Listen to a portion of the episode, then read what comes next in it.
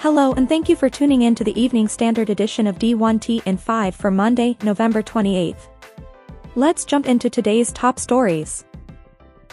Former West Virginia AD Shane Lyons talks candidly about his exit from Morgantown, telling WV Metro News' Hoppy Kercheval he would have retained football head coach Neal Brown if the decision were still his. You make a coaching change, you're taking three years backward steps. You're not moving forward. You're going to lose kids to the portal. You're going to lose a very good recruit class that he has right now. Lyons goes on to acknowledge that while he'll always be a West Virginian, there will be some bitterness there. Asked if he was referring to President Gordon Gee., Lyons says, yes. They call themselves friends and did blindside. That's not the way I do business. To my knowledge, this decision was made at a campus level and was taken to the board. Lyons also says he had a good indication he would be let go but was still surprised by the decision. I look at it like I'm the scapegoat. The decision to extend Brown, Lyons continues, was not a unilateral one on his part. There's other people that's involved in that, including the president. We pitched it to say we want to keep Neal, and we think he's the future of our football program, and with this we need to go back to his agents and work a deal, and that's what happened. And this wasn't overnight, this was several backs and forths. And President Gee was involved and Rob Alsop was involved and ultimately the chairman of the board, Dave Alvarez signed off. Further, Kercheval reports that names Rob Mullens from Oregon and Pat Chun from Washington state keep coming up, but it does not appear that the West Virginia AD hire will be any sitting AD from a Power 5 school. NCAA President Mark Emmert looks back on his career and tells SBJ's Michael Smith, the worst part of the job is when someone, it could be a fan or a member of Congress, doesn't matter, says that I don't care about the student athletes and that the NCAA is only about exploiting them, when it's exactly the opposite. I just want to say, have you been paying attention at all?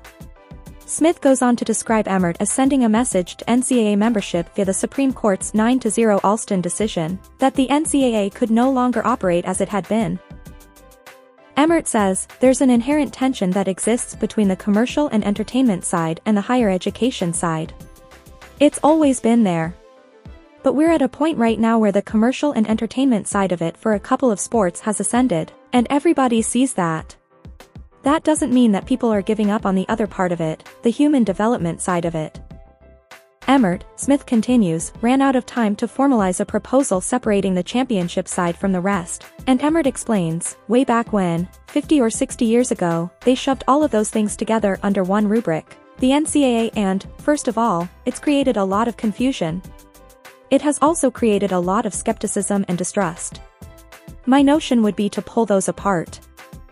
Now that's very controversial in a lot of circles, so that's why it hasn't happened. I think it would be an appropriate next step. It's just one of those things that I didn't get done. College football playoff officials in the coming days plan to further discuss the Rose Bowl's request to host a CFP semifinal in two of every three years, according to Sports Illustrated's Ross Dellenger, who adds, the Rose Bowl's latest proposal relinquishes an exclusive window but in exchange wants to host a semifinal on New Year's Day. In two years of its three-year rotation, a demand met with a visceral reaction from fellow bowl officials as well as many CFP presidents and commissioners. In position to single-handedly delay playoff expansion, the Rose Bowl wants guarantees around its role in future playoffs in exchange for agreeing to expand early. Five of the six bowls, Sugar, Orange, Fiesta, Peach and Cotton, are in support of amending the contract to expand early. But CFP officials need unanimous agreement to expand the playoff to 12 teams before the media rights contract, with ESPN ends after the 2025 playoff. Few, if any, guarantees can be made for the playoff beyond 25, because no contract exists. The Rose Bowl snag, Dellenger continues, could prove costly, as the expanded CFP would generate a combined $450 million in additional revenue in 2024 and 2025. Thank you for tuning in to the Evening Standard edition of D1T in 5 for Monday, November 28th. We'll see you back here bright and early tomorrow morning.